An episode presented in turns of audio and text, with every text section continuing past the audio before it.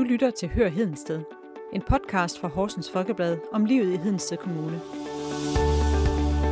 Vi bringer nyheder og historier lige fra Gudenåens kilder i vest til Jules strande i øst. Mit navn er Elisabeth Hyttel, og jeg er lokalredaktør på Horsens Folkeblads afdeling i Hedensted og har selv boet i kommunen i 16 år. Jeg hedder Mikkel Hammann, er journalist på samme redaktion og helt ny i Hedensted Kommune. I ugens podcast skal vi ud til en sø og se på biodiversitet, der har skabt rigtig stor debat. Vi skal gætte en by ud fra en lyd, og så skal vi besøge to iværksættere, der har fået en lys idé. Velkommen til. Biodiversitet er for alvor kommet på dagsordenen her det seneste års tid. Det skyldes for eksempel nogle tv-udsendelser med fokus på insektdød. Og så er biodiversitet også rykket helt ind i villakvartererne. Blandt andet har Hedensted Kommune lavet om på den måde, som de plejer arealerne omkring en lokal sø på. I stedet for, at græsset bliver slået flere gange om året, så har kommunen i stedet for valgt at lade græsset gro, og i stedet slået nogle stier rundt om øh, Trampekær Sø. Og det har ikke været lige populært for alle, der bor her i det her villakvarter. Vi er her ved Trampekær Sø. Og kan du ikke sådan prøve at beskrive, hvordan området ser ud? Det er et rigtig smukt rekreativt område midt i løsning med en sø omkranset af træer og græsarealer og bevoksning øh, omkring søen. Og så øh, uden omkring søen, der er der sådan nogle græsarealer. Hvordan er det, de ser ud? De er temmelig uplejede, fordi øh, kommunen har valgt ikke at slå en stor del af græsarealet. De har slået nogle græsstier, men ellers så har græsset bare fået lov at gro siden den første slåning i tidlige foråret. Og nu er vi i slutningen af september, så hvordan ser det ud nu? Jamen, det er sådan knæhøjt øh, mange steder, og det er jo øh, et stort stridspunkt herude. Ja, fordi Henrik, du er jo journalist på Horsens Folkeblad, og du har skrevet noget omkring det her område, fordi kommunen har haft fokus på noget, der hedder biodiversitet. Hvad er det, kommunen forklarer, der ligesom er formålet med at pleje området på den her måde? Formålet med at pleje området på den her måde er at sikre bedre levevilkår for insekter, for sommerfugle, for bier, og, og det handler jo om at sørge for, at, øh, at de forskellige arter de har nogle, øh, noget at spise og et sted at leve, sådan så vi passer på de arter, vi har, i stedet for at de uddør. Hvad er det, folk har sagt omkring den her måde at pleje øh, området på? Jamen, folk synes jo, det er grimt. Altså, de synes, det er decideret grimt øh, at se på, at græsset det bare får lov til at gro. Og de øh, kan også med nogen ret sige, at, øh, at der er jo ikke så mange vilde blomster i det her græs. Og det er jo så en anden del af problematikken, fordi øh, græsset er meget tykt. Og selvom man måske smider nogle blomsterfrø på det, så er det slet ikke sikkert, at de finder øh, rodfæste. Og så er man sådan set lige vidt. Altså, det kommer der jo ikke ret mange flere bier og sommerfugle ud af. Øh, mange, der har noget imod det, handler, der handler det også om, at jamen, altså, det får vi jo ikke flere insekter af, at græsset bliver knæhøjt. Og du har været ude og interviewe to øh, beboere her i løsningen, der har hver sin holdning til det her med biodiversitet. Ham, der ligesom er imod det, hvad er det, han siger? Han har sådan set ikke noget imod biodiversitet. Det skal bare gøres på den, på den rigtige måde. Og det er jo blandt andet ved, at man skraber jorden fri for græs og, øh, og kultiverer jorden, og så, og så putter nogle blomsterfrø ud, så der virkelig kommer nogle blomster, nogle vilde blomster og nogle vilde planter, som øh, insekterne kan have glæde af. Øh, og på den her måde, så, så øh, siger han, så øh, kommer der jo ikke rigtig noget. Der er bare gas. Så har du også en med, som faktisk synes, det her projekt er en god idé. Hvad er det, hans holdning er? Jamen, hans holdning er jo netop, at øh, han synes faktisk, det ser pænt ud. Også fordi det er en lille smule kultiveret på den måde, at der er jo, der er jo lavet græsstier imellem det høje græs. Så man ligesom kan se, der er en eller anden mening med galskaben. At det ikke bare er højt græs over det hele, men at der ligesom... Øh, der ligesom er en sti igennem det, og, og, og han, han har altså set nogle, nogle vilde blomster i løbet af sommeren, og synes, det er smukt. Han kan rigtig godt lide det. Så på den ene side, der er der nogen, der synes, det er smukt, og på den anden side, der er der, synes, der, er der nogen, der synes, at det simpelthen er grimt. Hvad er det så, de sådan kan snakke sig frem til og måske blive enige om? Jamen det, de kan snakke sig frem til øh, og blive enige om, det er, at biodiversitet sådan set er en udmærket ting, men det skal gøres på den rigtige måde. Og kommunens måde at gøre det på, det er en discountløsning. Altså det er, ikke, det er ikke noget, der giver særlig meget øh, ekstra biodiversitet, i hvert fald ikke her omkring den her sø. Det kan være, det er lykkedes andre steder i kommunen, i grøftekanter, rabatter og rundkørsler. Øh, men, men lige omkring her, der, der har det været småt med, hvad der har været af vilde blomster. Så, så de snakker sig egentlig bare frem til, at de egentlig ikke er så uenige, når det kommer til stykket. Nej, og så er der jo så kommunen, der øh, har lavet det her, den her nye måde at, at pleje området på. Hvad siger de til kritikken? Jamen, de siger, det er, er det muliges kunst lige nu. De siger, det er den næstbedste løsning. Det er at slå græsset tidligt og så fjerne det. og så håbe på, at, øh, at der kommer nogle vilde blomster og, og planter, og, og dermed også nogle flere insekter. Håbet er så øh, fra kommunens side, er så, at man måske får råd til at putte nogle flere penge i det, så man kan lave nogle, nogle lidt mere langsigtede løsninger, som virkelig øh, batter noget. Altså, fordi det her, det er nok bare lidt en discount måde at gøre det på. Ja, de siger jo faktisk, at øh, det, det, er ikke, det er ikke sådan en spareøvelse. Jamen, det, det er sådan set, tænker jeg, rigtigt nok. Altså, fordi de, øh, pointen er, siger de, at de får flere ad hoc opgaver på den her måde, fordi de så skal ud og pleje det ved at for eksempel at slå de her græsstiger flere gange om året, øh, stadigvæk jo. Måske lige så tit, som de gjorde før. Altså, så der er stadigvæk en del ad hoc opgaver. Øh, det er bare naturpleje på en anden måde. Hvad er det, der gør, at kommunen har så meget fokus på det her med biodiversitet lige nu? Jamen det har de jo, fordi de har set, at det er et indsatsområde. Altså de ligger, de ligger ret skidt. Sådan et naturkapitalindeks, der er lavet af Danmarks Naturfredningsforening og Aarhus Universitet, der, der siger, at de ligger nummer 76 ud af 96 kommuner. Og det, det er jo ikke nogen særlig flatterende placering. Så derfor så har, de, så har de vedtaget, at det her det er simpelthen noget, der skal gøres noget ved. Og de vil egentlig også gerne være Danmarks, øh, eller placere sig i, øh, i konkurrencen Danmarks Naturkommune, der er udskrevet af Miljøministeriet, og, og en naturkommune øh, efter DN's forskrifter. Det vil de også gerne. Så, så derfor er det et indsatsrum område for kommunen, fordi man halter efter. Man vil gerne gøre det bedre. Hvad kommer der nu til at ske med det her område? Jamen, det er jo lidt spændende, fordi øh, det er jo egentlig øh, et eksperiment, de har gang i, fordi biodiversitetsplanen er under udarbejdelse. Den er ikke helt færdig endnu, men den bliver vedtaget her sidst på efteråret, øh, forventes det. Det, man har gjort nu, det er jo, øh, det er jo på øh, eksperimentplan. Så, så det bliver rigtig spændende at se, hvad man, hvad man finder på at gøre næste år, hvor der ligesom er en slagplan for, hvordan det her det skal gøres rigtigt. Ja, det, man har gjort indtil nu, det er jo egentlig bare sådan at øve sig lidt og forsøge sig frem, og så ret til at justere, afhængig af, hvad folk har, har måske lavet af indsigelser. Og så bliver der måske også ændringer her i, i det her område, øh, så folk ikke bliver så sure. Det kunne, man, det kunne man formode, fordi der er godt nok mange, der har, der har været irriteret over det høje græs her ved Trampelkær Sø. Fra biodiversitet går vi lidt over i en lidt anden boldgade, måske også noget, der har noget med klimaet at gøre. Men jeg er taget på besøg her hos Real Life Studio, hos dig Christine, og hos dig Andreas, som er iværksætterne bag Real Life Studio. Og I har for ganske nylig vundet iværksætterprisen her i Hedensted Kommune. Velkommen til jer. Tak skal du have. Det allerførste, jeg egentlig gerne vil høre fra jer, det er, hvad er Real Life Studio? Real Life Studio er et dansk etableret interiørbrand. Vi laver øh, interiør ud af pap og kanalplast, som er enten er rest eller overskuds eller affaldsmateriale.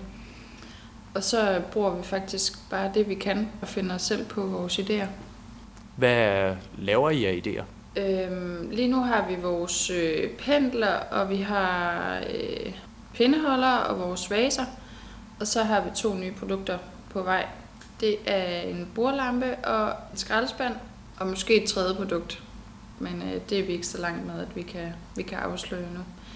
Men ellers så, vi står jo selv og laver, øh, altså er med i hele processen. Så vi kan sådan ret fint omstrukturere vores dag, hvis vi har en kunde, der efterspørger noget. Hvor opstod den her lyse idé henne?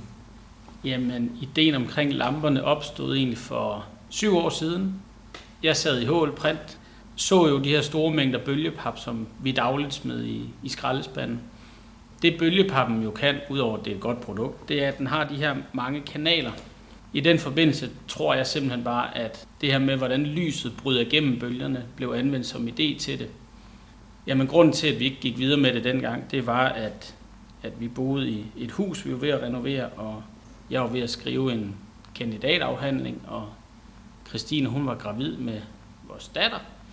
Og så tror jeg simpelthen, at, at lige skulle starte en virksomhed op på det tidspunkt, det blev, det blev for meget dengang.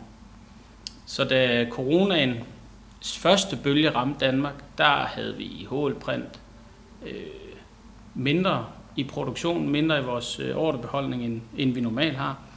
Så der, der var der ligesom tiden til at begynde at samle op på nogle bolde, som, som var kastet op for nogle år siden. Så nu kunne vi begynde at gribe nogle af dem. Og hvorfor hoppede du også med på, at den idé egentlig var startet her på øh, Andreas' arbejdsplads? Jeg havde sagt mit job op i december, lige inden øh, coronaen den indtraf. Og har egentlig altid tænkt på det tidspunkt, der var jeg jo jobsøgende, og så tror jeg lige pludselig sad, at coronakrisen varede lang tid nok. Og så øh, kom vi på den her famøse idé. Du kom i hvert fald hjem med nogle lamper igen. Og så fik den bare lov til at flyve, den der idé med at, med at prøve at bruge alt det her affald og overskudsmateriale. Og så fik vi lamperne godkendt, og så havde vi en øh, hjemmeside, og så gik vi i gang. Jeg tror, det var 1. december, vi lancerede hjemmesiden.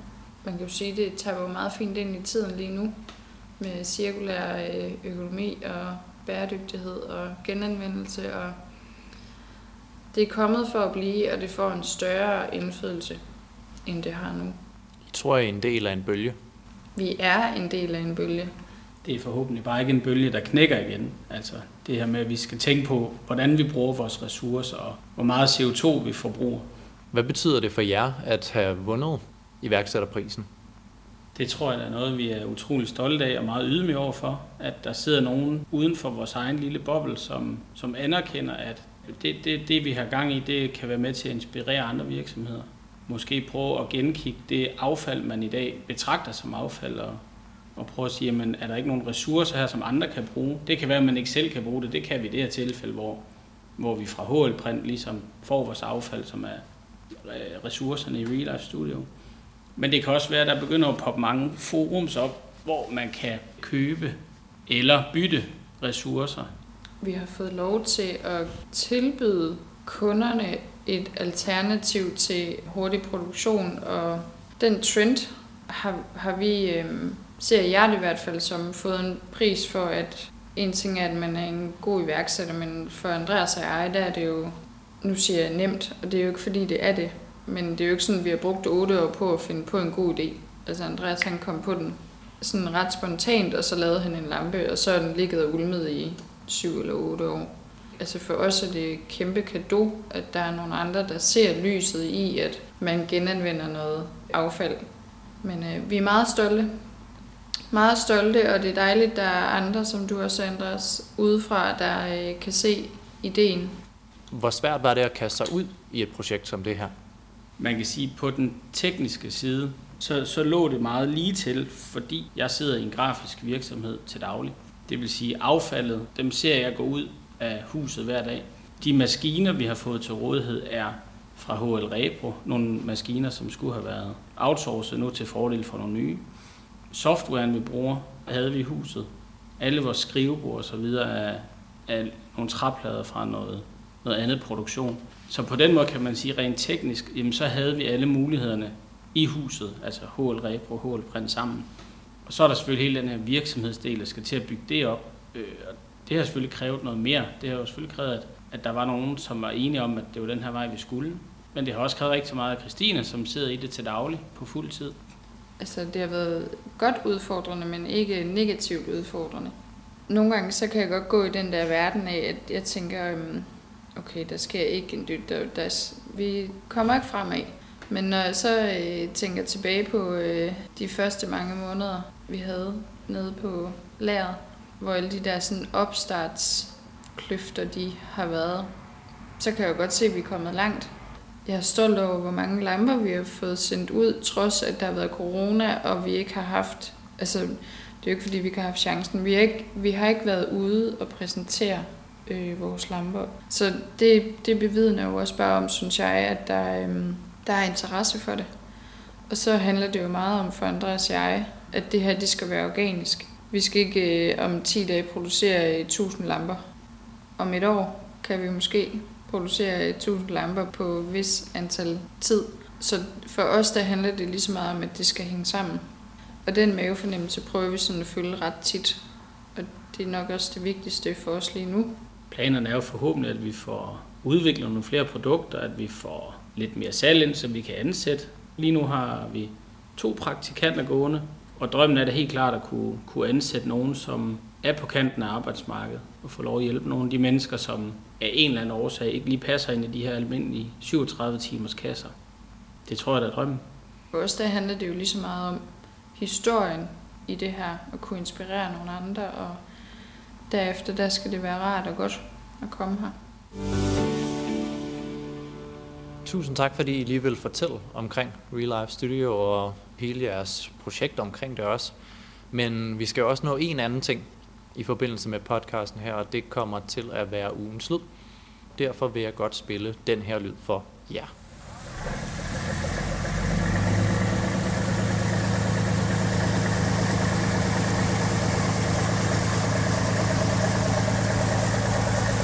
Godt. Nu har vi så os tre hørt ugens lyd. Hvad tror I, det var, man kunne høre der? Altså, umiddelbart lyder det som en bil eller en lastbil, eller... Jeg tror, det er en traktor på Jarnø. Du tror, det er en traktor på hjørnet. Ja. Så du tror, vi skal til Jarnø næste gang? Ja. Jeg kan så sige, at det er i hvert fald ikke der, vi skal hen. Ja, det kunne måske også være sådan en... Øh, jeg så engang, der var sådan en lille traktor, der trak både op ned i Julesminde. Vi har første ledetråd. Ja. ja tak. Hvis man er pesketar, så får man blandt andet sin mad fra det her. Eller så må man godt spise det, der kommer ud af det her. Det er en vegetar, der må spise fisk. Så vidt jeg er orienteret. Er det snaptun? Det er færgen, der sejler ud fra snaptun. Og så får du fiskene ned fra snaptunfisk. Mm, så er det måske tæt på Jarnø. Jarnø kutteren.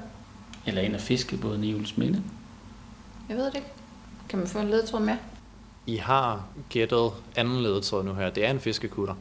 Er det jo så bare, hvorhenne i kommunen der? Ej, så er det Julesminde. Jeg tror, det er Julesminde. Lad os gå med den. Mm. Spørgsmålet til en million. Julesminde. Julesminde. Det er julesmænde. Det er Julesminde.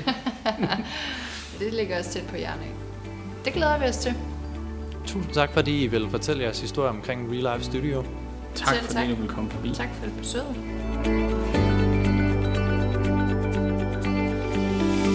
Du har lyttet til Hør Hedensted. En podcast fra Horsens Folkeblad med nyheder og gode historier fra Hedensted Kommune. Har du en historie, som du gerne vil høre mere om, så send os en mail på hedensted hsfo.dk.